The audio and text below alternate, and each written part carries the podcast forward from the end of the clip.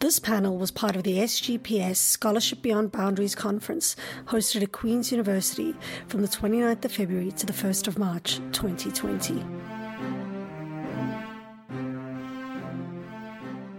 Okay, awesome. Well, welcome to Tongue in Trees. So today um, we're going to be hearing from Jason, who is a PhD student in environmental studies at Queen's. And we're also going to be hearing from Carmel, who is a master's student in English.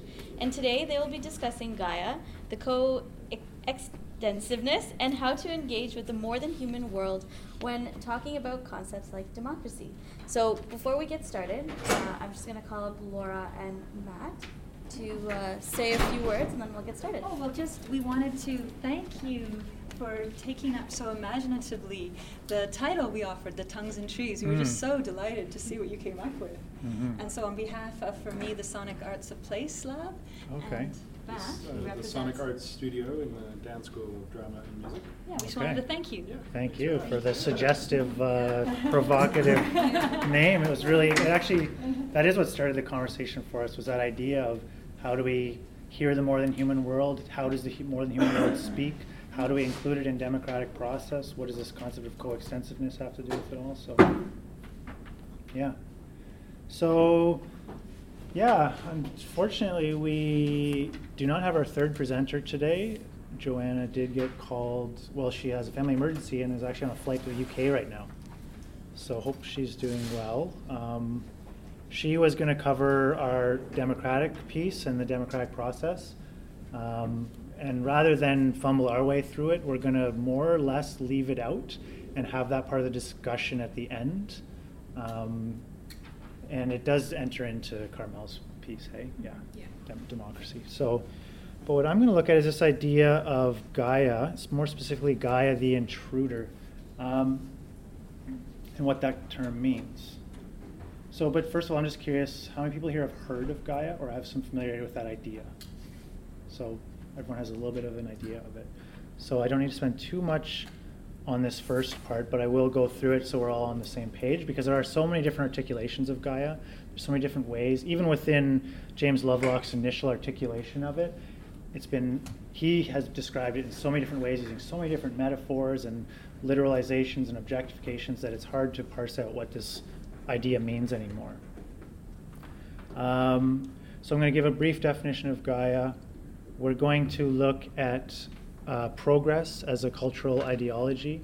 And then we're going to look at this idea from Isabel Stenger's Gaia the Intruder, uh, and what the con- how the concept of Gaia makes us think differently about progress and about our position in, in the world and in our culture. And then we're going to sort of leave on a suggestive note about what it might mean to think beyond the human and how we might begin to enact those types of conversations. And uh, since we do have a bit of time opened up, I'm going to take us through a bit of an imaginative exercise at that point. It'll be about a five-minute uh, thing from, from this book here, but I'll get to that in a bit.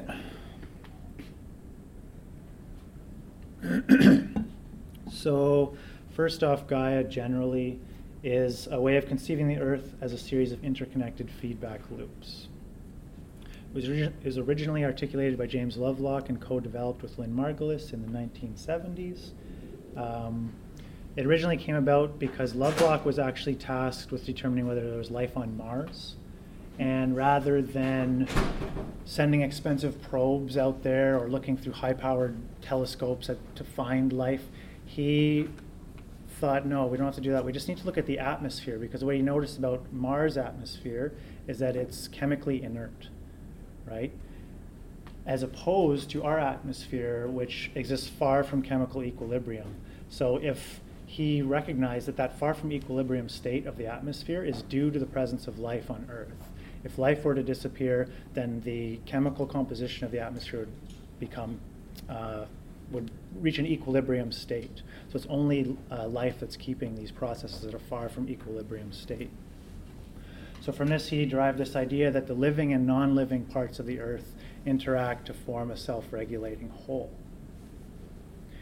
Uh, that idea has since been extended into the carbon cycle, the water cycle, different geological cycles, um, that sort of really break down the boundary between abiotic and biotic and living and non-living, because through these cyclic processes that sort of maintain themselves in these homeostatic feedback loops, uh, all these, these binaries really start to become erased.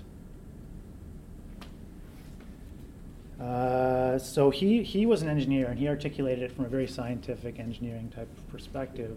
But the idea of Gaia has since been taken up in historical analyses, evolutionary analyses, socio-political, philosophical, um, and even mythopoetic, because it is named Gaia, which is uh, Greek, a primordial Greek goddess, coming only after chaos, um, sort of the Mother Earth goddess. But it actually wasn't Lovelock's idea to to name it Gaia. It, that idea came from his friend William Golding, who some of you might know, the author of Lord of the Flies.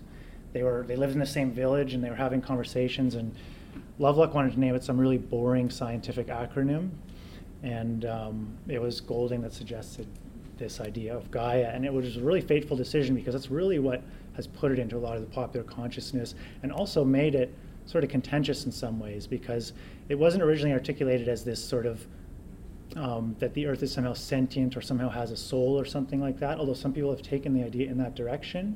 Um, that's not how it was originally intended, but uh, anyway, it has been opened up into those into those realms. And I think for me, at least, part of its power as an idea is in that ambiguity and is in that flexibility. What we're concerned with mostly for this conversation is not how true Gaia is or the details of, of its articulation, but what the what the idea of Gaia does for our ways of understanding the world, and how it disrupts or intrudes on many of our taken for granted ways of being in the world.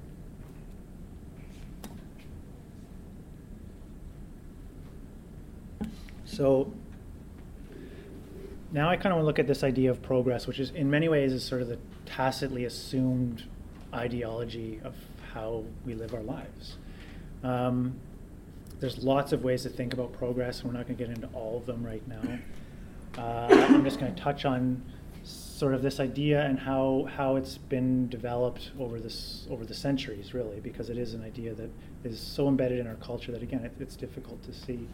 Um, So again, there's many ways to understand it. We can look at it from a religious lens in terms of its beginnings in Christianity, and the idea in Christianity that time takes on this teleological structure, that we're heading towards some sort of omega point where we'll be redeemed. Um, we can look at its articulation in the seventeenth century with Descartes, with his split between the subject and the object, here sort of represented by the split between culture and nature. Uh, and that was subsequently developed into um, from natural philosophy into a scientific methodology that further sort of objectifies nature, uh, with often the goal of science being sort of liberating humans from nature. Uh, and we see that in a lot of today's rhetoric around geoengineering solutions to climate change, that somehow we're going to solve all our problems through this through this techno-scientific methodology. Um, you see it in a lot of the metaphors we use when talking about nature, natural resources, that we're going to manage nature as a storehouse of resources. Uh, and this idea is further extended through the colonial enterprise, where land is claimed and conquered and wilderness is tamed. So in all these cases, we're enacting this split between culture and nature, that somehow humans are transcendent from this thing that we call nature. Um, Yeah, and what's important here is that in a lot of these articulations, nature is conceived of as sort of a static backdrop for the heroic impulse of human activity. It's kind of the environment, right? It's this, it's this, it's the backdrop of, against which we act, and nature's objectified as something that a human subject transcends. But this is where articulations of Gaia start to mess things up a little bit. By naming Gaia, we have created a way of seeing in which humans are no longer the sole possessors of agency, acting against the backdrop of a static environment. Because we, the articulation of Gaia embeds us in all these agential cycles of natural, living, non-living um, parts, we're just a part of that, that those cyclings of those processes. Um, The philosopher Bruno Latour puts it really nicely when he says that the material framework that we have taken for granted as the backdrop against which history plays out has become unstable. It is as if the decor had gotten up on stage to share the drama with the actors, and that from this moment on, everything changes in the way stories are told. So this story of human transcendence over static nature just doesn't really fit anymore. And all these, so Isabel Stenger calls it Gaia the intruder, because this articulation of Gaia intrudes on our affairs, intrudes on business as usual. Um, it disrupts our normal ways of being, it disrupts our normal ways of thinking about things. Um, and how we respond to that is, is everything. So because of this intrusion, we're sort of invited, I think, I like to think of it as an invitation. We, we often f- think of the environmental crisis as a set of problems that need to be solved, right? That's typically the rhetoric that you hear about the environmental crisis. And I'm certainly not going to deny that that is a direction we should be taking on it. There's lots of problems in there that do require solutions, but a lot of the problems are also wicked problems, which are th- this idea that you solve one thing and something else pops out somewhere else. So another way to think of crisis um, is sort of as an invitation towards new ways of seeing and new ways of being. Uh, and that's what I kind of try to do as a thinker, as a philosopher, um, is to move beyond anthropocentric conceptualizations of agency or thinking or doing or being, uh, to engage with what Donna Haraway calls sympoesis, or making with, making together, that kind of idea. Um, so rather than the uh, logocentric, logical analysis and linear thinking of the of progress, like that previous chart, uh, we're invited, or Stengers would say compelled, to think in new ways. So that's where this idea of thinking beyond the human comes from. And this is kind of the question that I am, this is sort of a suggestive list, and I want us to sort of think about what it might mean to move beyond the logics of linear thinking, move beyond uh, conceptualization, over-conceptualization and reification towards different ways of being in different modalities that might participate with the more than human world. Um, in creative and imaginative ways. So again, this list isn't exhaustive, but is more meant to be suggestive.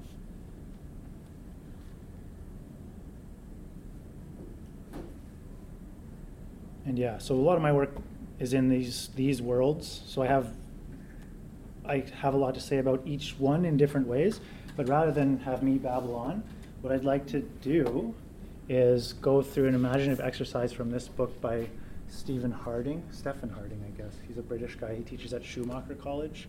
He wrote this really beautiful book, Animate Earth, where he goes through the science of Gaia, um, you know, the carbon cycle, the water cycle, life in the elements. But then in between each chapter, he has these imaginative exercises. So I'm going to take us through one. It'll be about five minutes. Um, But I think it's going to be fun. It'll give us an idea about what, what it, one way that we might start thinking beyond the human. So if you're comfortable, you can close your eyes and get well seated in your seats and get comfy. Put your feet on the ground, and, and we'll go through this. Like I said, it'll be about five minutes. So this is, we're going to become a carbon atom for the next five minutes.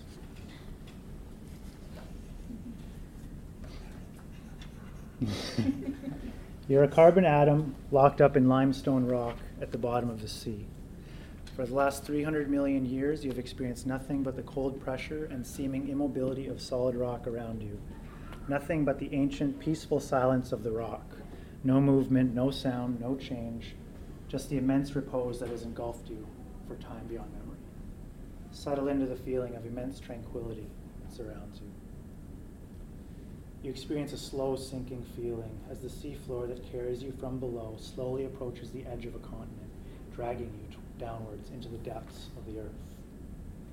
Feel the temperature and pressure increasing as you sink down into the dark depths.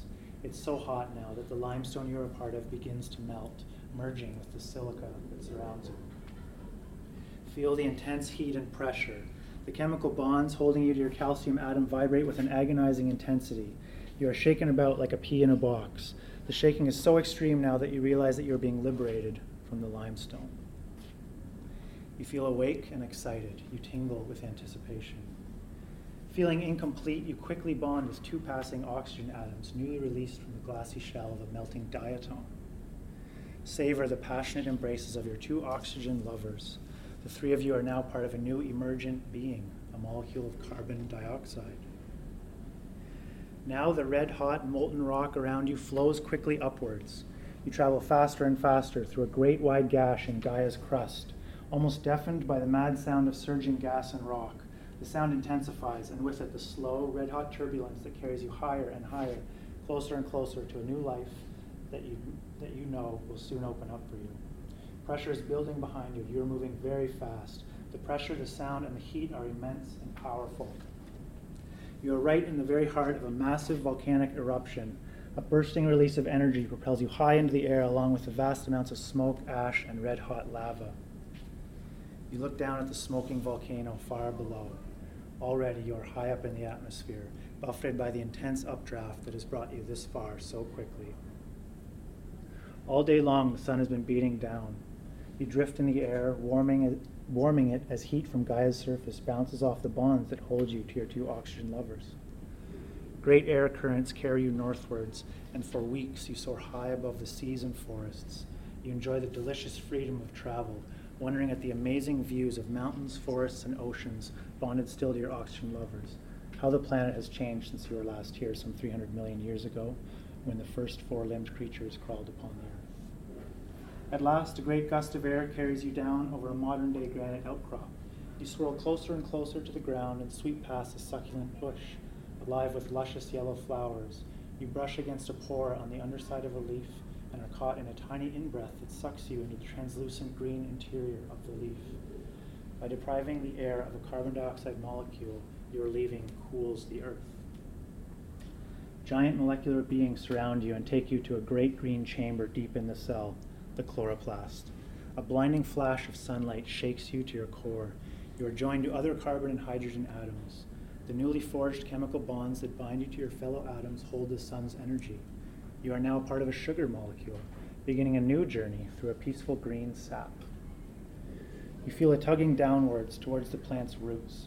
Slowly, you move through wide tubes, ever downwards, pulled by a ceaseless but subtle flow that takes many other molecular beings along with you. You reach the very tip of a growing root hair and pass into a growing cell. All around you, there is frenetic activity as new root cells are made, pushing the root ever further in its incessant search for nutrients.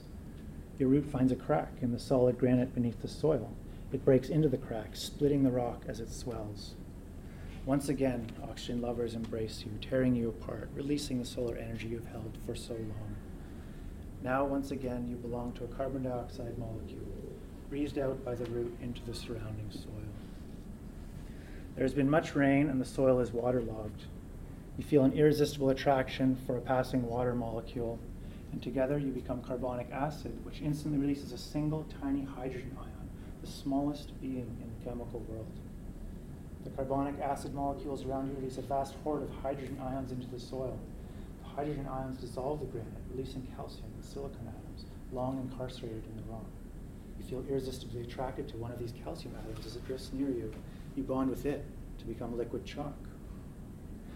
You're pulled downwards by the flow of groundwater. Now your great river journey begins. You hear a rushing, gushing sound, and suddenly you enter the flow of the river as it tumbles over great boulders and waterfalls on its way to the sea. In the cool surface waters of the sea, you are sucked into the embrace of a marine algae protected by tiny wheels of solid chalk. You soon become part of one of these wheels. The algae lives its short life and dies. You slowly sink towards the ocean deeps, cherishing the memories of your brief journey in the air above. Sinking, sinking into the depths, you leave behind the upper sunlit reaches of the sea and eventually settle onto the chalky sediments in the darkness at the bottom of the ocean. Slowly, you feel the weight of new chalky deposits accumulating above you, and slowly, ever so slowly, the pressure packs you closer and closer together into limestone. The great journey is complete, and now you must wait for another three hundred million years before you once again explode into the atmosphere through a volcano. open your eyes. Now we're humans again. Are we? Yeah, we've gone through a journey. Maybe we've thought beyond the humans. So I'm going to leave it on that. Can I give you a hand? Sure.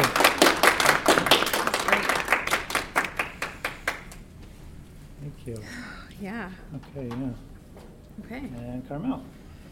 Thank you so much, Jason. Um, Jason and Joanna have, uh, and I have been meeting and talking about this for months, actually. Um, and it's been so great just trying to have sort of iterative discussions to try and focus in how we wanted to kind of collaborate on this idea and how what we were working on related to each other. And so it's been a truly interdisciplinary exercise, for sure, in every kind of way. Um, we all come from different disciplines. I, I'm um, in the English department. Um, Joanna is in political studies.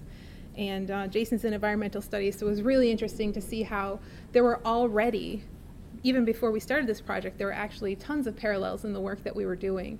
And this project really just helped us articulate some of those. Um, so thank you for the opportunity to think about these questions.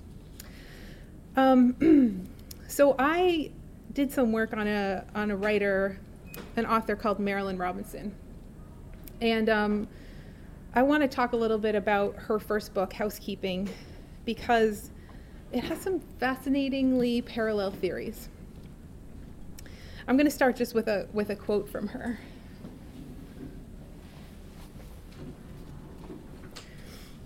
Robinson says, "I have a theory about this moment in American history. We've all forgotten what ought to be the hypothetical character of our thinking." She wrote this in a two thousand fourteen essay. Robinson is a Pulitzer Prize-winning American writer. Um, her first novel, which I'm going to be talking about, was written in nineteen eighty-nine, and then she took a long hi- hiatus, and then since has been writing several novels, most of them all award-winning. But she came into a sort of mainstream attention in about two thousand fifteen, when uh, President Barack Obama proclaimed her one of his favorite American novelists, and then um, hosted a recorded conversation with her that was released by the New York Review of Books. And so she kind of became a household name in a different way than she ever had. They talked about things like the cur- the kind of American character, and, and, and President Obama in that conversation, he asked her about what he called a long-time strain in democracy and American politics. This was in two thousand fifteen. Even then, he was talking about this strain. Um, and I just found this conversation fascinating, because coming from, if you knew nothing about Marilynne Robinson and her work, you might ask, why would the then leader of the free world seek out a seventy-year-old woman from Iowa, a novelist, to talk about how to diagnose and repair a decline in American democracy? It seems sort of puzzling. Um, But if you delve into her work, you find that in all of her writing, both her, her nonfiction political essays and her novels, um, Robinson is very concerned with how we think about, interpret, and represent reality. She writes that all notions of reality should be regarded as intrinsically hypothetical. So that's kind of the hypothetical that she's talking about in this quote. They should, we should regard all notions of reality, what we think is real, the way we think about our world and where we belong in it, um, as, as sort of undefinable, hypothetical, having many possibilities. And she writes that the way we define reality, it's not just a thought experiment, it actually has very real consequences, not only for American democracy, but for global democratic life. And I'm going to elaborate this on this a bit more. But in this talk, I'm going to do a sort of rereading of Robinson's first novel, Housekeeping. A lot has been written about this text already, mostly about how women's lives are represented and how the domestic space is represented. The title is Housekeeping. Um, but my reading focuses on the political potential of some of the more subtle themes in this book. Ideas about the very nature of reality, and how that can impact our concept of community. So I'm going to try and, and draw a connection between these ideas, the nature of reality and how we think about and create community. And the main talk, main focus of this talk will be Robinson's coextensiveness, which I, again, will get to in a moment. But before we do all of that, um, just a little bit about the novel, because I think a little background would help. I don't know if anyone in the audience has read it before. Um, but this is a this is a novel that's set in a small rural town in Iowa, like the American Midwest. The town's called Fingerbone. And it's set in a sort of undefined time period, but it feels sort of like mid-twentieth century-ish. Two young girls, Ruth and Lucille, are abandoned on their grandmother's doorstep by their mother, who then drives her car off a cliff into a large lake nearby. And this lake is going to figure into the story largely, and also into my discussion here. The girls then pass into the care of their eccentric aunt, Sylvie. Now, she's odd. She's actually leads, leads like a transient life, sort of hard to pin down. It's hard to tell what her past really is. In fact, one of the sub-narratives of the novel is that there is this whole community of transients who camp out outside the town right on the banks of this lake. Sylvie, like the transients, is immediately othered by the people of Fingerbone, um, mostly because her version of housekeeping is sort of strange. Um, she likes to leave windows and doors open, to like let leaves gather in the corners of the house. She moves all the living room furniture out into the front lawn to clean it and then leaves it there. And so the town becomes aware that there's a sort of alterity about her way of living. Eventually, eventually, as the novel progresses, it comes to the point where the town sheriff informs her that the children will be removed from her care. So that's the basic plot. But what's really important to me in this novel is how Robinson places her characters within the natural environment and the landscape, and the way those characters interact with it. And key in this is the lake, as I mentioned. Robinson uses this lake, which is constantly flooding and receding the, from the town, to illustrate the fluidity of nature, the fluidity of experience, and of consciousness, and then of sort of reality itself. And so the lake becomes a symbol to question these boundaries that get drawn around and between people, things, nature, more than human places and things. And she also refers often to the water cycle, which I think connects a lot to um, the exercise that we just did with Jason. Um, she's always talking about what is happening to the water and how it's affecting the people in this town. From the lake, there's also another lake within the lake, this kind of deeper hidden lake. Um, it rains, it floods, and it's always going around in this cycle. So this brings us to the idea of co-extensiveness. Robinson uses this word in one of the central scenes of the novel. So the two sisters, Ruth and Lucille, they've run away, and um, they're spending a night alone out in the woods at the edge of this lake. And during the night, one of the sisters, Ruth, crawls out of a makeshift shelter that they've made to sit by the lake in complete darkness. And Ruth says this quote, "The darkness in the sky became coextensive with the darkness in my skull and bowels and bones." I think Robinson's word choice here pinpoints a very specific experience.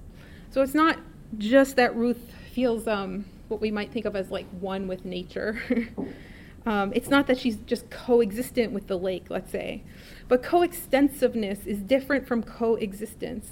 Um, things coexist by sharing the same space. Like we are coexisting in this room, um, or happening at the same time.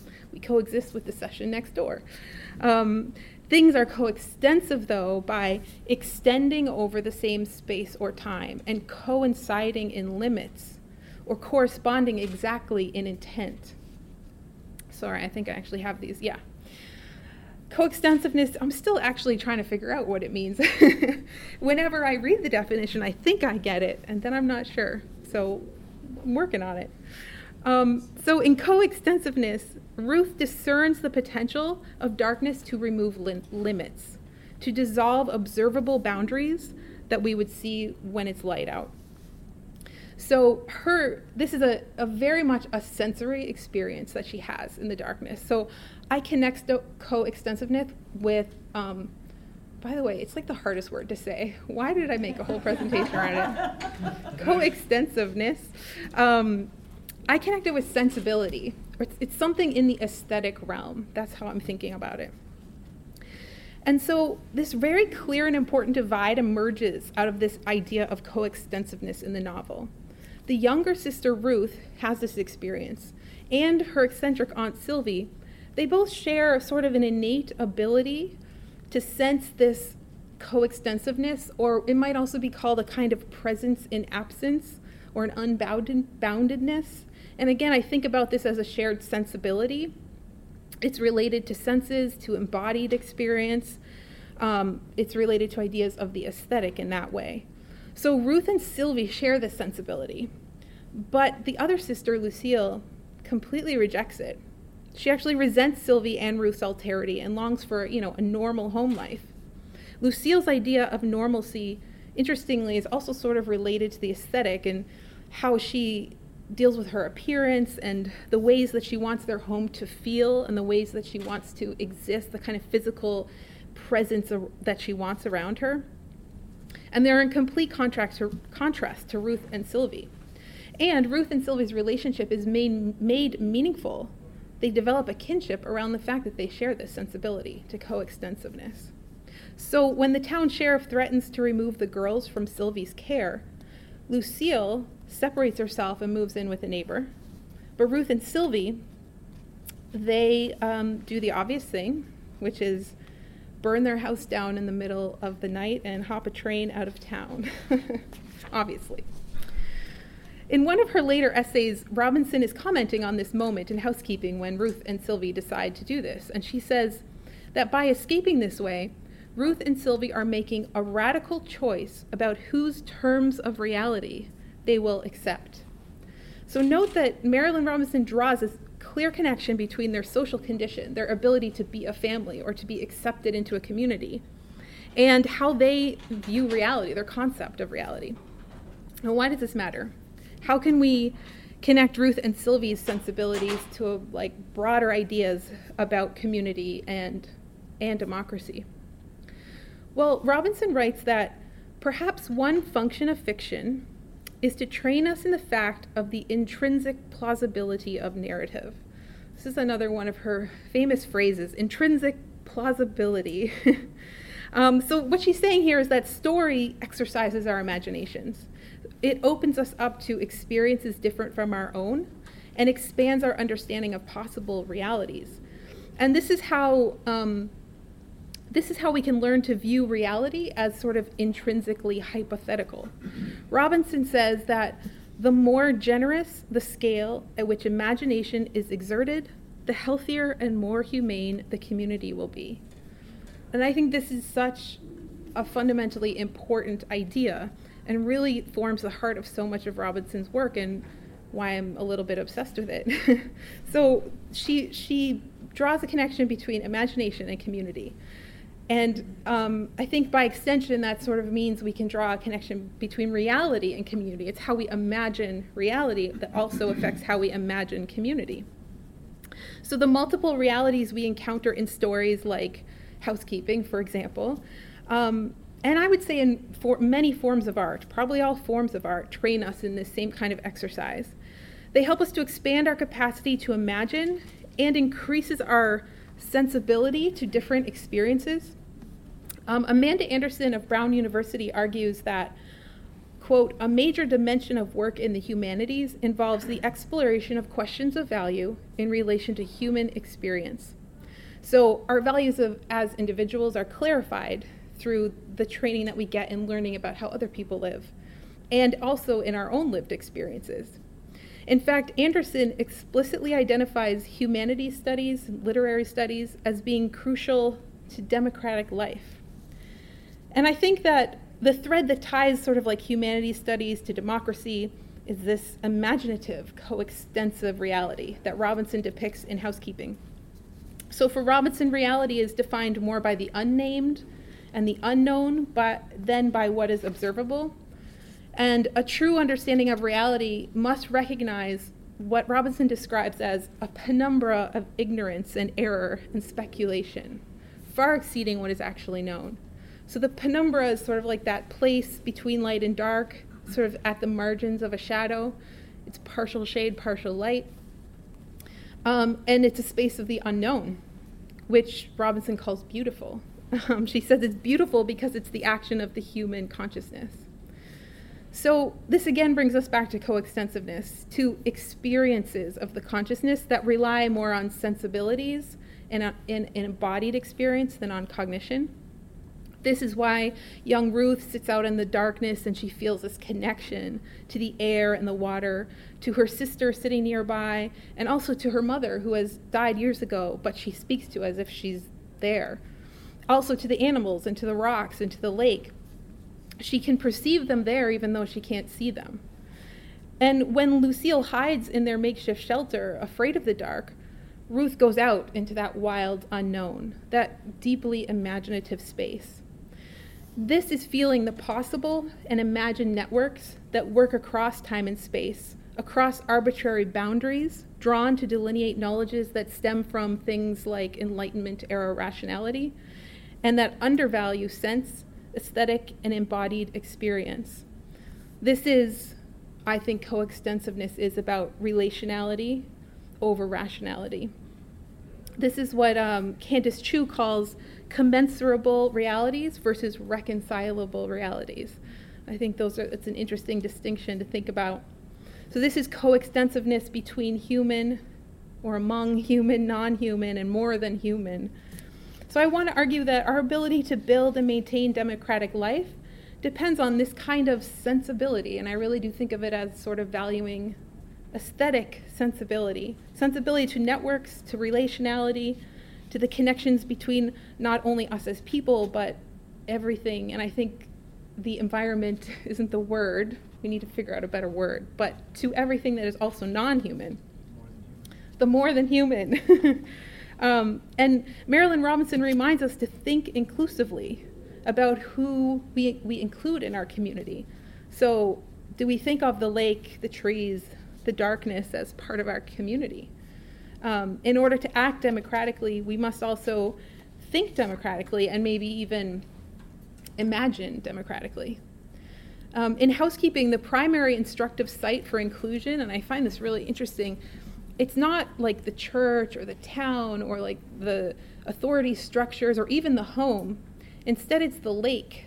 That's where anything that happens sort of outside of what the, the small town or outside of the kind of accepted social behaviors, it occurs at the lake. That's also where this community of transient people gathers. It's where Ruth has her coextensive experience. Um, there's something about the lake as, as a symbol that welcomes a more inclusive community. It embodies both presence and absence in that Um, it holds the history of many people who have died from these characters' lives, but it also is a water source, so it feeds life. It has some kind of a homeness of its own. And I read this as instructive. I think that Robinson is telling us that our biggest lesson in creating inclusive communities, and I mean not just socially inclusive, but inclusive of non-human things as well, Um, our biggest lesson there should be in thinking and acting democratically and improving the quality of our democracies. But that probably isn't going to come from our democratic institutions alone, or what we think of as democratic institutions, but might instead be in this imaginative space, out there in the darkness, by the lake, in the places where living things, human and more than human, are related, networked, and coextensive. Thank you. Great.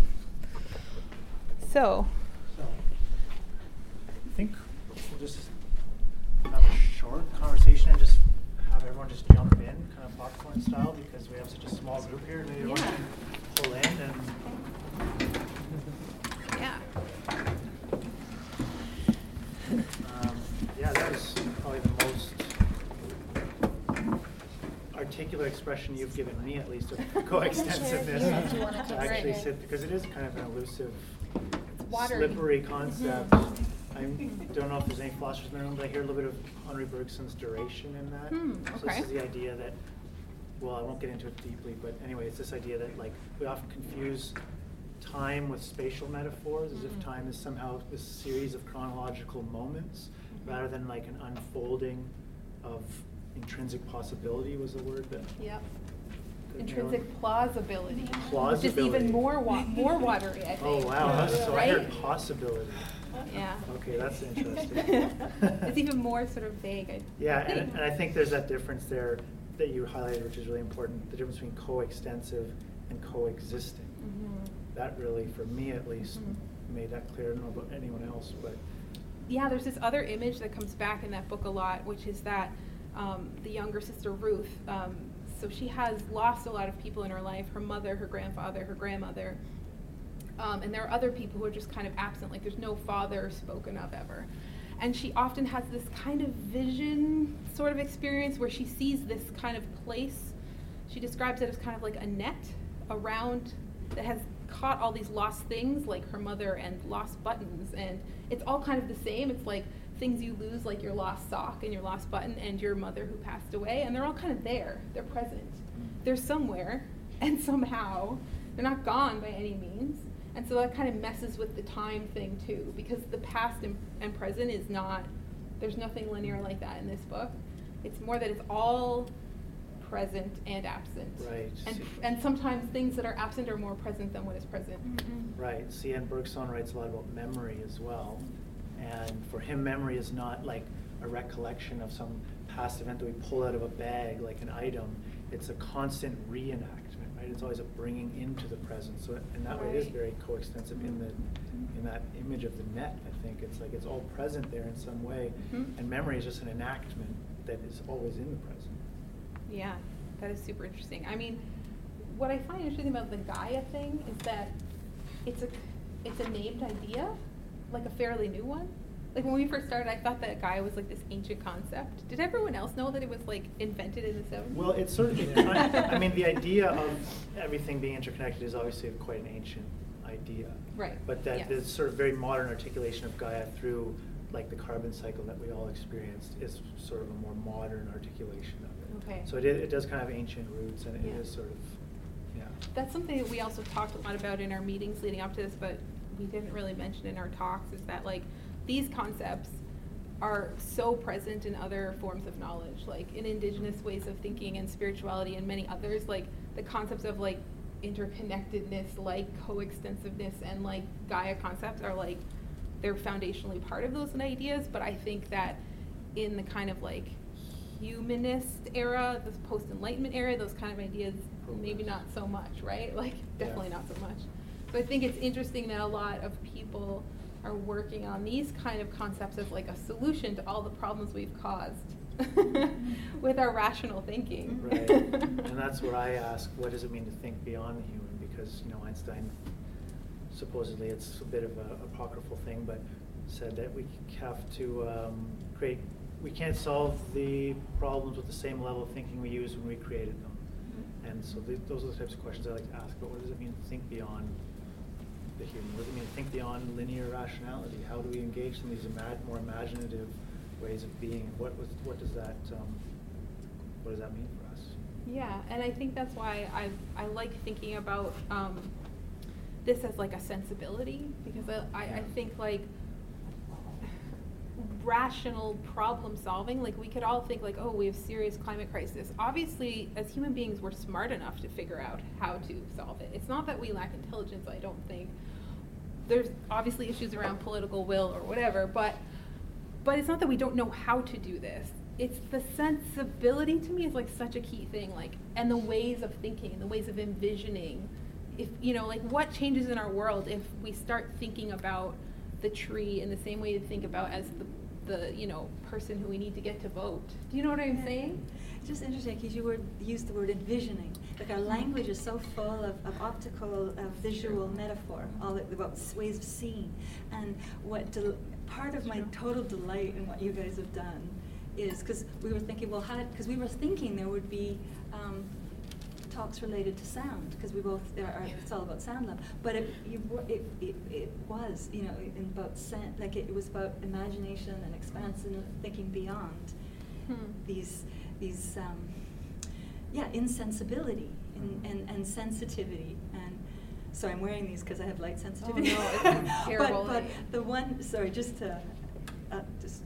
No bubble no, for, to bubble for, for that, a moment yeah. is one of the things I've done for about the last a year and a half, two years, is every morning do a sit spot practice, oh, um, which is like a listening practice, yeah. like doing a like doing a thing. Like there's so many people like you know, um, Natalie Loveless and other people who are doing um, encouraging new ways of thinking, acting in the Anthropocene. That it's about changing up the sense that it allow new ways of, of thinking and being. Mm. And you gave me a wonderful way now of understanding what I'm doing, because part of it is all about curiosity. I, I don't, I know and may, and may, it is an incredible experience. Like I can, and I won't whitter on about it, but it is, um, it's something that uh, I've just been engaged in, in parts I don't quite understand. Like there's a curiosity, yeah. and there's a generosity that is expressed by the environment. Like there's this enormous, but it's coextensiveness. Mm. Um, so sorry, just what is this acid-based practice? Oh, it's just the simplest little thing you can do. You just, just sit there and listen? I, in any weather, I go out and sit in my backyard oh, in the yeah. morning. Well, it's okay. so dark, so I'm totally oh, intrigued by this right. book nice. You're talking about. Right. You know, just as it's getting light, and mm. it. And just opening your sense, it's a listening practice in part. Yeah. It's very much listening and and sense and noticing. It's a noticing practice. Notice, yeah. notice, notice, notice. And it's like a meditation, but it's not inner, it's outer. It's about mm-hmm. yeah. being becoming coextensive. Cool. And it's it's really wild. Mm. It's, and it's the simplest thing to do. It's just like a, but the, sorry, I have a question too, but I almost, I feel free. Can I just say, go so, oh, go ahead. Yeah, yeah, yeah go for it. Oh, okay. I think that's well, okay. yeah. the, the thing that I feel brings your talks together in, is that word ethos, um, which, you know, the root of ecology, which means home.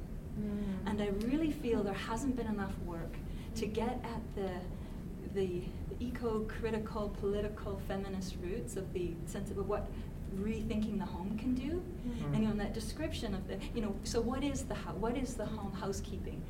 What, you know, that that the furniture, what this inside outness that that yeah. woman presents, this, because when the early ecologists brought in this idea of ecology, when using the home, they were not thinking about domestic politics. Mm-hmm. So I just finished a book where it's this early woman ecologist debating with this. Um, early signed her friend, a male scientist, during the time of when they're trying to get the vote, suffrage, and it's all about the home, mm-hmm. um, in in what that means, like working out the what is this home, and what, what is yeah. And she hates housekeeping. She talks about that, the real people, but just so my question would be, how are you reinventing the home?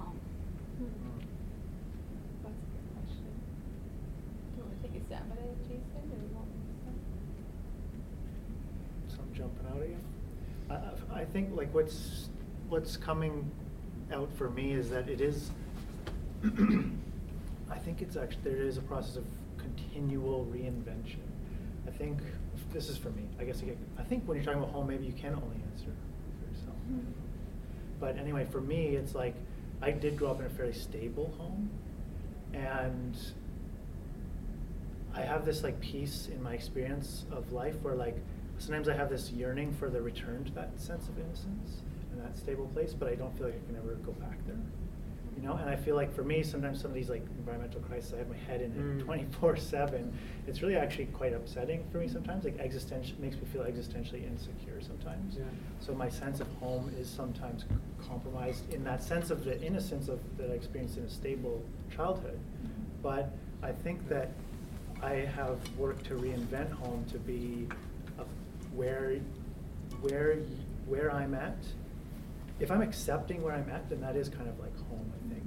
Whether it's in a site-sitting practice or on the meditation mat or, or here with all of you, um, it's a sense of acceptance and um, belonging that you kind of have to be the change. Mm. You have to be the first one to accept before you can belong, you know, mm. something like that. Yeah, I think what's so interesting in the novel Housekeeping is that there is this contrast between this community of transient people who come in and out. The, the town is, is on a train route, so there's a train that comes in and out and people jump on and jump off. Um, the train thing is part of the like kind of timelessness of this novel, and as in you don't know what time period exactly it is, um, because there's also cars. But anyway, there there is like this it's called housekeeping, but it's really about people who aren't allowed to have a home, who aren't accepted into a community. And so home becomes actually, or at least the housekeeping related idea of home becomes a privilege of some kind. And it becomes like a confined or almost oppressive space. Mm-hmm. So when Sylvie enters the town, she's this kind of liminal character who is out there as a transient in her life and is now asked, is tasked with having to take care of these young girls because there's no one else who will. So she's forced into this space where she doesn't belong and also doesn't want to belong. That's not how she lives her life. She like sleeps in her raincoat and boots, and she does all kinds of great, strange things, right? Like never turns the light on, it lights on in the house, eats in the dark. So all these things that are signaling like complete nonconformity to ideas of home and childcare and housekeeping. And and ultimately, it is irreconcilable with the town. Ultimately, they have to burn down the house. Like, it's the most extreme thing, right? And so for me, I think that home is framed as like a privileged space. Like, it's something that you can't actually take for granted, that you're going to find a home in the world. Not everyone gets to have a home. And possibly home could actually be a structure of, like every structure, like this is what Marilynne Robinson always talks about, as soon as you create a structure, you're immediately othering. So home might actually be another one of those othering spaces. Um, so it's complicated, right? Um, yeah. Maybe you're kind of intimating at the idea that the home, from a feminist perspective, is a very political structure too, isn't it? There's a whole mm-hmm. way that a woman fits into that mm-hmm. that might be different from, yeah. Yeah, and there's, it sounds like it's touched on quite a bit in the book. Totally, because there's also the grandmother character who first cares for the children a co- for a few years. I didn't really mention her, but she's the ideal housekeeper. She has all the things like gardens and makes bread by hand and is perfect at it. She's considered the quintessential, right? So Robinson sets up all these contrasts for us to try and figure out how they're playing against each other. Yeah, um, but I, I wonder if Gaia. I mean, Gaia's a female character, right? Mm-hmm. So I find that interesting in, in this discussion. Um, you know, does that help us conceive as, would could, would thinking of, of Gaia as a housekeeper be useful, right? Does it make us think of of the word Earth or whatever as home, and does that make us care about it more or something? Right. So that's where so much of the controversy of Gaia is situated around, is this idea where there's a sense of providence in Gaia. Does Gaia care about us? Um, right.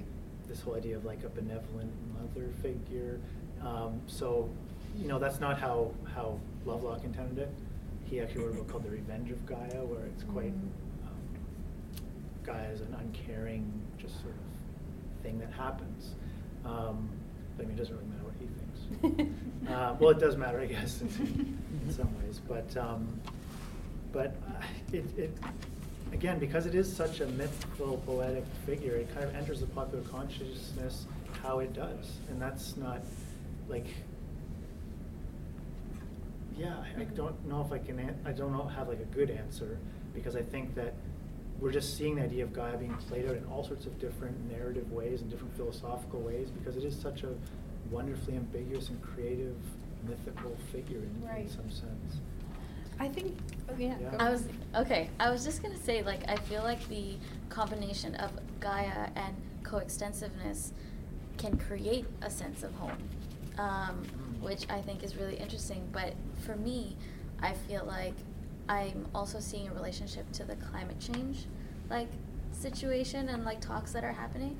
Um, and I'm wondering if um, you guys could talk about maybe whether or not the ideas of coextensiveness and Gaia have a narrative with climate change and maybe what that relationship looks like. Yeah. Yeah, one of the seeds of, like, our early conversations on this was about how climate crisis and democratic crisis are happening at the same time, and you know, does the solution to one also solve the other, or like the solutions and or problems are related? So it's definitely, it was part of our discourse, yeah. Oh, yeah. Especially with the stuff you're working on. Yeah, like part of the idea of Gaia the Intruder.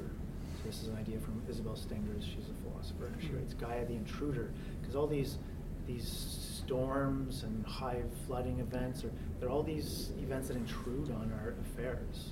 They intrude on our vision of progress. They intrude on our vision of business as usual. And they compel us to think in different ways. They compel us to maybe think in coextensive ways, because like I said in the talk, nature is no longer the backdrop, the static backdrop. It's an active player. It, it asserts itself on us, whether we're ready for it or not. So I think in some ways climate change is kind of manifestations of the agency of nature. You know what I mean? Like it's really showing. That is that is that in the mainstream narrative of climate change? The intruder thing? Yeah, like the con. That like idea. I, well, see, it gets. Carry on. I'll I, say something after. Sure, you sure. Yeah, I, I just think it does. It gets masked over by the problem-solving rhetoric that mm-hmm. I was talking about before. If suddenly climate change is a series of problems that we can solve, then it kind of changes the way you think about it, and that's often, I think, the mainstream rhetoric around climate change. Mm-hmm. One of the questions that kept com coming up for me through your guys' talks was, "Can the lake vote?" Yeah, we yeah. talked a lot about trying that. to figure and, this out. Yeah. You know, so rec most recent um, art piece that I, I was involved in commissioning was um, entitled Ngahaitaka, um, which uh, which is the Nxiilshan or Okanagan word for um, ng means within. Haha is miraculous, wondrous, spiritual.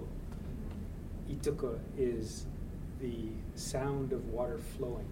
So it, uh, it means the spirit of the lake, mm. or as some people know it, Ogopogo. Mm-hmm. But Ogopogo is an appropriation and an inappropriate appropriation. Mm. So how then, so uh, the, the question that was being tackled there was, how do we bring um, uh, into the public sphere, right? So like, how does the voice of Ngahaitaka, with all the depth that she has,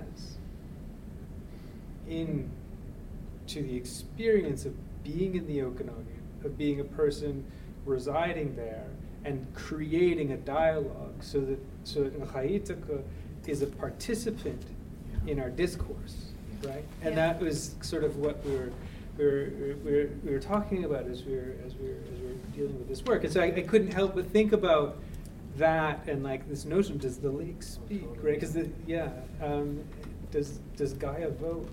And how um, without appropriating it? And how without appropriating it? How is that?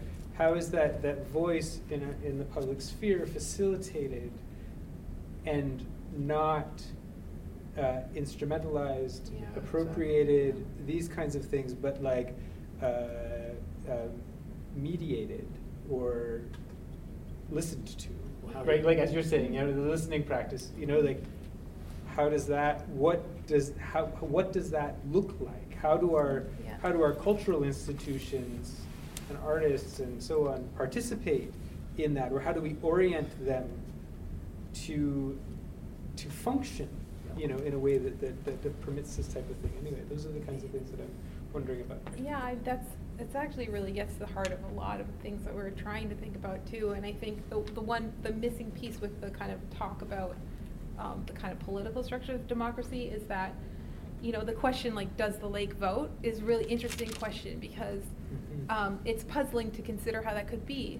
But you also have to then look, ask questions about what we're thinking of as democracy. Mm-hmm. And so a lot of what Joanna speaks about is how, um, you know, we call things democracy, but are they really? Like the pro it gets mm-hmm. to the structural problems of our democratic processes, and we talked a lot about the idea of, you know, more participatory and inclusive democracy. Mm-hmm. And so is democracy being able to vote? Is that what it is? I think that mm-hmm. right now that might be one of the structures that we think of as democracy, but I think scholars like um, Candace Chu and Amanda Anderson are talking about Um, democratic life or democratic thinking in a far, in an unstructural way, more of a like who we are and how we are in the world, our ways of thinking and being and knowing, and not necessarily what systems we have to use to, you know, elect people. So sometimes the lake voting, maybe, you know, voting isn't necessarily what the lake has to do to be included, sort of. yeah. Did you have a comment? Sorry, if you yeah. want to jump in. Go ahead. Uh, I, I, Exactly. Uh, those were my thoughts. Exactly. Uh, to um, politically, often we'll describe, you know, having our voices heard or dialogue and listening, and uh, language is very wrapped up in that structure. And in language, being able to reason, right? and like how can we reason with the lake? Um, I, I'm not sure that's possible, and upholding that structure that makes it impossible, well, that is the obstacle that we need to overcome. But I really liked your um, like your focus on sensibility, and I think it really um, it ties well into Jason's um, the thought experiment from mm. in a, uh, Animate Earth. Mm. Um, but so like I'm just thinking, how can we zoom out from sense as like like the sensory experience, right? Of the like conscious, if you want to say that. Like, how can we move towards an experiential? Like, can the world mm. experience? Period. Can carbon atoms experience? Right. Right. Not in any, you know, electrochemical way, but a world that is experiencing and that we're part of that, and that would then in turn maybe have. Anyway, that's no, my that's question. That's so important. I do know that like if I am able to get in a lake, like put my body in a lake, I will view that lake differently than if I've never had the experience of being in the lake, yeah. right? So we could maybe extrapolate that to like how human ex- how humans make different democratic decisions based on their experience right. of nature. Or whatever. Yeah. Uh huh. Mm-hmm. Yeah. Right? You had a thought. Yeah. No. I just, I just, I just wondered about um, how people talk about Gaia's relationship to other heavenly bodies. Mm. Or um, and and what the you know uh, what what what does who does Gaia depend upon? And um, and and you know obviously the sun and the moon are, in, you know, players, right? And and I just wondered how it's how it's conceptualized or defined in uh, Lovelock or other writings, yeah, or how you think about it. Yeah, it's a cool. Or question. Whether we should think about it, because I think we're we often limit ourselves to thinking about our little ecosystem in our atmos- within our atmospheric bubble, and out there is like vast and unknowable and apparently infinite. Yeah. Yeah. So totally. Yeah. No, it's a really cool question because you're absolutely we, right. It's like well, we used to think about the Earth as an infinite resource, mm-hmm. you know, because right. we, we're so we're so we occupy such a small space and we have such a limited range of you know our senses only extend so far and our lifespan is so short. Uh, I don't know, I think that maybe it's enough to only like think about what happens within the Earth's atmosphere, but I just wondered about you know the, the, the, the bigger relationships. Yeah, so is the concept of Gaia a universal kind of thing, or is it Earth-centered? Well, it's very it's very Earth-bound in terms of Lovelock's uh, articulation of it, but I think it's a cool question because it is it does that idea can extend beyond the atmosphere, right? Yeah. Because really, the atmosphere doesn't even really have a concrete. Well, the Earth doesn't exist anywhere. Without receiving energy from receiving from the sun. The sun, like mm-hmm. the Oort cloud, or even around the entire solar system, protects us from like larger asteroids. Right. You can think of like all mm-hmm. kinds of the magnetosphere of the sun protects us from, you know. So there's yeah. so many ways to think about it yeah. that go past our atmosphere. Yeah. Yeah, and it's a really wonderful way to make it even a bigger story. Um, I was just so happy to see Latour. I used to be enormous. Mm-hmm. I went through the Latour rock stage. Oh, my rock stage. Yeah. But I, the, the, the, one of my favorite quotes is when he's talking about the Anthropos and how we are a weaver of morphisms, and if when we don't weave, we lose our herma- humanity. Mm-hmm. That the human, because we're so woven, as soon as we separate and just say humans have a vote. Mm-hmm. So I was mm-hmm. back In, in time when he introduced the Parliament of Things idea. Mm-hmm. And I'm curious what the status of that is anymore amongst you youngins. Yes. You've been talking about it. And maybe, and I guess in terms of representation, because that's what I was so taken by at the time, that there's he was sort of thinking, you know, we only think about representation on the literary aesthetic level, but let's put those two together, the political and the literary. Mm. And representation. Who speaks? Who gets to speak? And How does how is speaking even enabled an agency and all that? Is, mm-hmm. is, is that oh, it's still part of the, the, the like. I'm not sure if you've been following lately, but his biggest book recently is Facing Gaia: Eight Lectures on the climat, New Climatic Regime. Okay, which I haven't. Yeah, it's um, so he's like he's got his head in this stuff because it's just, I think it is kind of an extension of all that idea of Parliament of Things and actor network theory and all these, because everything is an actor in in Gaia. That's kind of how Gaia is articulated. No. No piece, big or small, is, is outside of the network of connections that all eventually participate in these democratic processes. And you know, we can ask, like, what does it mean for a lake to vote? It doesn't mean that they're going to, a lake is going to cast a ballot, but you know, what if a, um, Trudeau or someone gives some environmental address in front of a lake? Is that lake participating in our, our yeah. democratic mm-hmm. processes? You know. Yeah, yeah. Or, you know, um, as you're as you're speaking, I, I, I what, where I um, exercised self-control a little earlier uh, was um, uh, just recalling all of the. Um, I don't want to say ritual, but practices engaged with the lake, right? Mm-hmm. Whether they be um, annual uh, rituals, periodic, you know, engagements, um, but specific cultural engagements with the lake. But it's not the lake. It's not just the lake. It's with Ngahaitaka, mm-hmm. right? And that, and conceptualizing it, not as I'm going to the lake, but I'm going to Ngahaitaka, mm-hmm. and that engagement, mm-hmm. and that changes the way that we experience that space and then speak with, for, through. Mm-hmm. I really like that idea. It's like, it's not just that you're changing the name of something, but you're you're changing what the experience is, because then yeah. it's a relationship. It's yeah. relational. Because yeah. like you've been yeah. you've been in the lake, mm-hmm. but. Did you meet her? Yeah, yeah, yeah. Right? That's did true. You meet her? And w- what did she mean to you? I mean, did you it, sustain the dialogue? Right. It reminds me of, like, I was thinking as we've been talking about co-extensiveness and things, you know, a busy street these days, you see all these people walking and rubbing shoulders and passing by each other, and all of us are wearing headphones, right? In our own world, we're enclosed all the time. And so, like, you know, you can be in the lake and not interact with it, right? Or you can... you can be walking down the street and hearing each other and bumping into each other and having a conversation. Like, I think there's something kind of, some kind of analogy there that I think mm-hmm. is useful, maybe.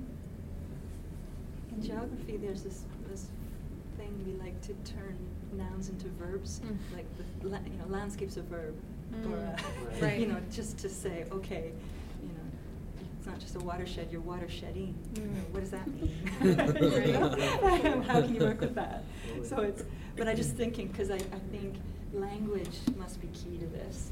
Mm. And then I think probably the key for us too is to learn some new languages, probably like a word like you're saying. Just yeah, such like an amazing, beautiful, like it gives you shivers when you in, say it. Inside, sonorous, miraculous, yeah. right? Inside, miraculous, wondrous, the sound of water flowing.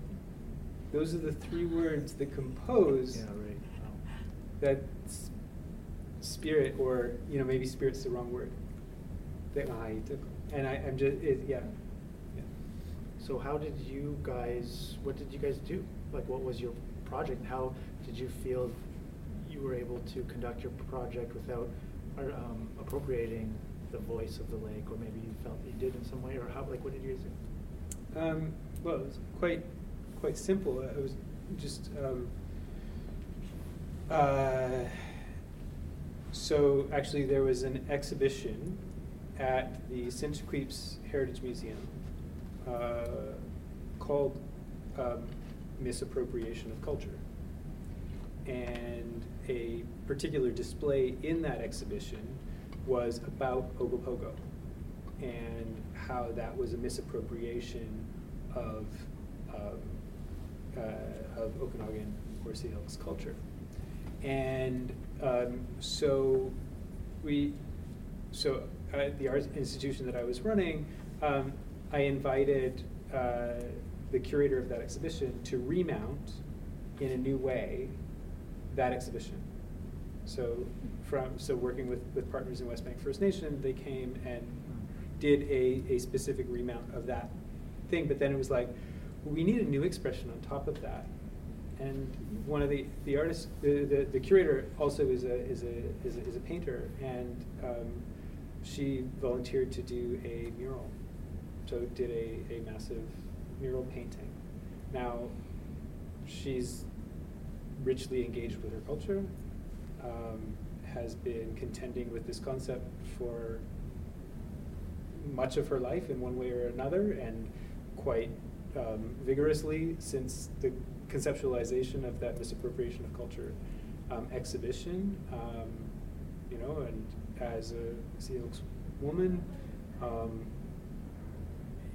the, is engaged with certain practices, right? So has a different type of relationship, you know?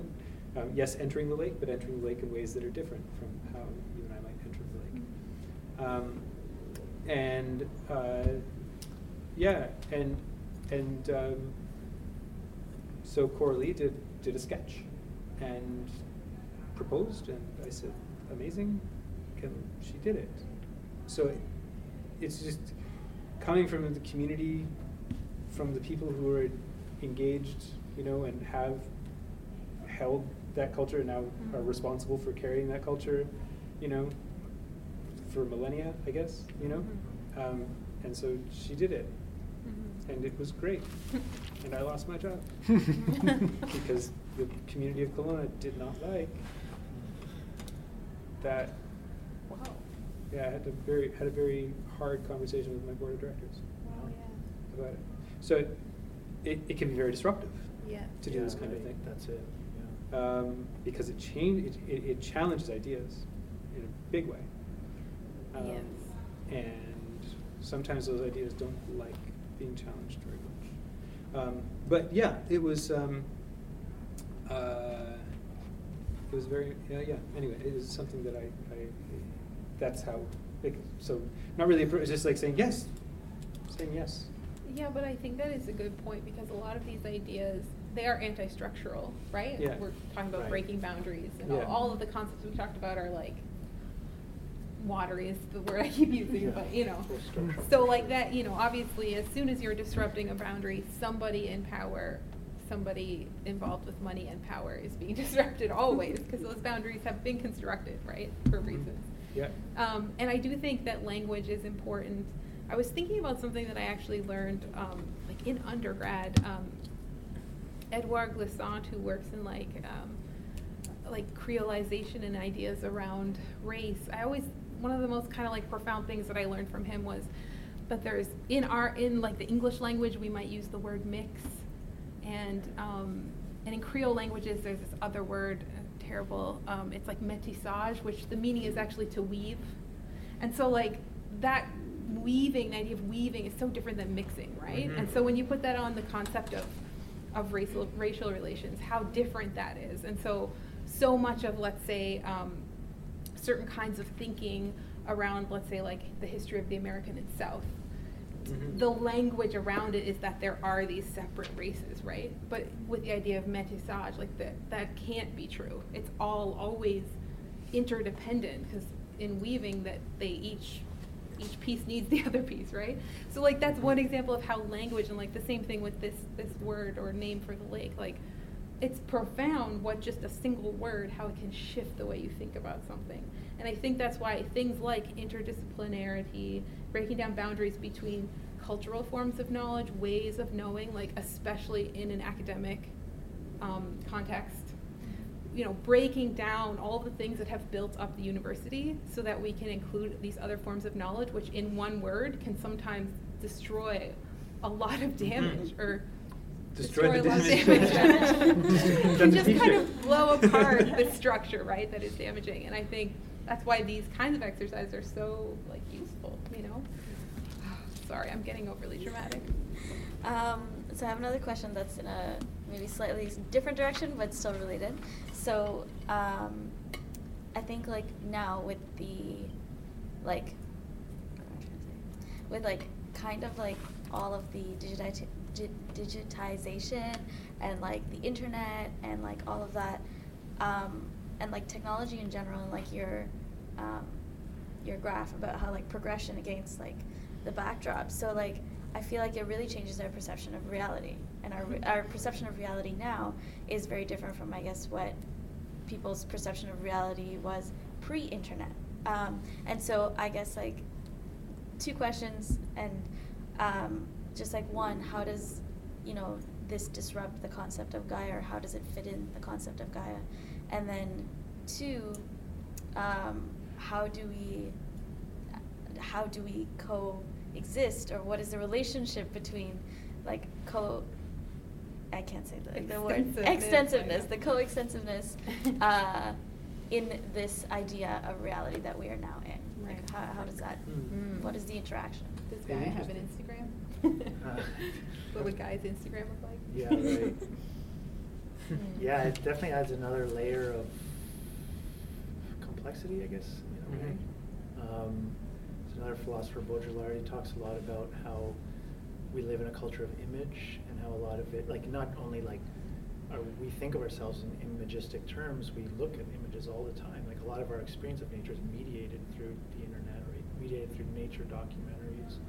And um, we were kind of talking about that this morning a little bit, about how what does it what does it do to your conception of nature when you watch um, Chip and Dale or like Donald Duck, then you see a real duck, and your kind of your concept of duck is all messed up, right? And I don't. I think the key there is not to really try to get at what the true duck is, but to kind of What's accept that we live in this ambiguous, creative, imaginative world, and that's part of it, I think. Like, it's easy to either point a negative or positive finger at the internet and say, oh, it's connecting us, or oh, it's uh, fracturing us, but I think it's just another part of the way the world now works. It's here, for sure, and it's a very significant part of the way the world works, and it just give, it just births new w- ways of seeing, new imaginative structures, um, and again, we can point fingers at what's good or bad about it, but that's another discussion together, I think. Yeah, I totally agree. I mean, the interesting part about it is that it's based on the idea of networking, which is so key to all this, but so were books. You know, book as a technology was disruptive, probably equally or maybe more than this, and they had all the same ideas about, like, virality that we think of when we're talking about the internet, viral spreading of ideas, viral spreading of viruses. Those concepts were around books too, which is why in the be- you know beginning of the printing press time it was so controlled. So it's interesting to wow. think, like, you have to think about, you know, in our time, obviously it's so powerful for good and for bad, um, obviously, but it is a networking tool. So in some ways, it connects us in a way that, you know, like, there's no going back from, right? So it's a tool, it's a technology. It changed, obviously, it's changed who we are. But. It's a tool and a technology which implies that we're in control of it. But right. Also, it has an agency of its right. own, right? Very yeah. true. Like, I was just reading the other day that I think it was forty or fifty percent of anti-climate change tweets are from mm-hmm. bots. Right. Well, University yeah. at Columbia did a study, found mm. that most climate change denialist tweets are from bots. ExxonMobil bots. Mm. Um, ExxonMobil bots. Yeah, exactly. Like yeah. Big Brother bots, basically. ExxonMobil and, like, the powers that be, and apparently some links to the Trump administration, whatever, whatever. But um, the fact is, the, ag- the the internet has this sort of agency, in the same way that Gaia has an agency that's beyond, that's more than human now, almost in a way. Like, so much of it's beyond our control that we have to think of it in those terms, I think, and not just think of it as a tool. Um, well, I just want to kind of uh, raise Marshall McLuhan and mm. like oh, how yeah. much, how big of a thinker and how important he was, you know, when Lovelock was uh, writing about Gaia. And the, do you know Marshall McLuhan? Okay, so Marshall McLuhan, he he did this like um, analysis where he's like, okay, so back in the day when we were like reading text, uh, we organized things in lines. So we made our armies in lines, and we lined them up, and we put, sent them out against each other. But then, when radio communication comes, we enter into an oral space, and we become again the global village, right? And so no longer are we organizing in lines, but instead we're organizing in like different sorts of ways, right? So he's kind of talking about how um, the way that the media that we consume, or the the the, the, the technology through which media is transmitted, um, alters the way that we think, right? And so text being a very kind of linear and progressive uh, type of thing, and then um, uh, you know um, television and radio being another type, right? And and the television being very interesting because radio fills the room with sound, which, where did it limit? We don't know, But we know that the television was right there, and it focuses us on the television, right? And so, like, and, and so then what is it that the internet does? And I think it's quite interesting because the internet, you know, it focuses us into here, and it has us organizing in lines most of the time. Um, but then also in a volley of exchange, right? So we need to, I think we really need to think about how that technology is is is is is impacting um, the way that we organize and and the way that you know and, you know and the way that that that that um, uh, that voice is had, and what can be listened to, what makes itself heard, right? Like through um, how it can be. Uh, you know, it's it's not like uh, Ngahaitaka and its concept was uncorruptible, right? Just like the Catholic Church was not uncorruptible, right?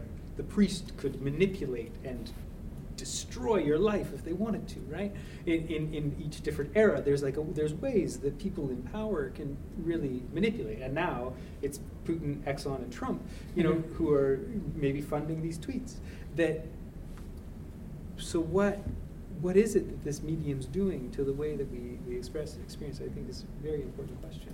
Yeah, I, I remember seeing, because there was first the, the medium is the message, yeah. but then he had another book that I thought was even more, is the massage, but that, yeah. but that yes. sort of gets to the embodied effects, yeah. you know, in a way. Like it really does impact in this, yeah.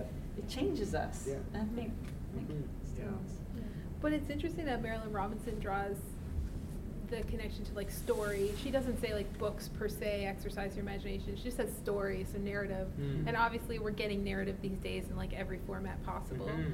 And so maybe that might be like the thing that we should always be listening for is like what story am I being told, whether I'm getting it on a podcast or a, you know, on, you know, whatever, on Netflix or wherever. So it's like the story is the really influential thing. Like we can't even help it. In fact, I loved in the carbon exercise, how it was like they were like passionately attached, like couldn't pass by that atom, and I was like, oh, story of my life. like, yeah, like this. Again. But I feel like we're like that with story, like human yeah. beings, like our brains are just like narrative. I want yeah. it, and that's like amazing and so dangerous at the same yeah, time, it, right? Yeah. yeah. So we're just at the three o'clock mark now. Do you guys have any concluding thoughts that you'd like to add, or? Um, I don't. I just want to say thank you so much for being part of this great conversation. It was amazing, really. And thank you guys, too, for prompting us. It was so great. Yeah, that's all. Yeah. I just want to express gratitude. And thank you, Nikita, for keeping us in line. Yeah. I think this was a fantastic conversation. I think we have lots to continue to reflect on.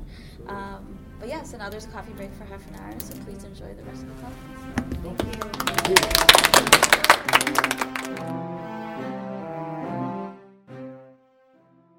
That's it for this panel discussion. We hope that you'll listen to another, or better yet, join us at the next Beyond Boundaries conference.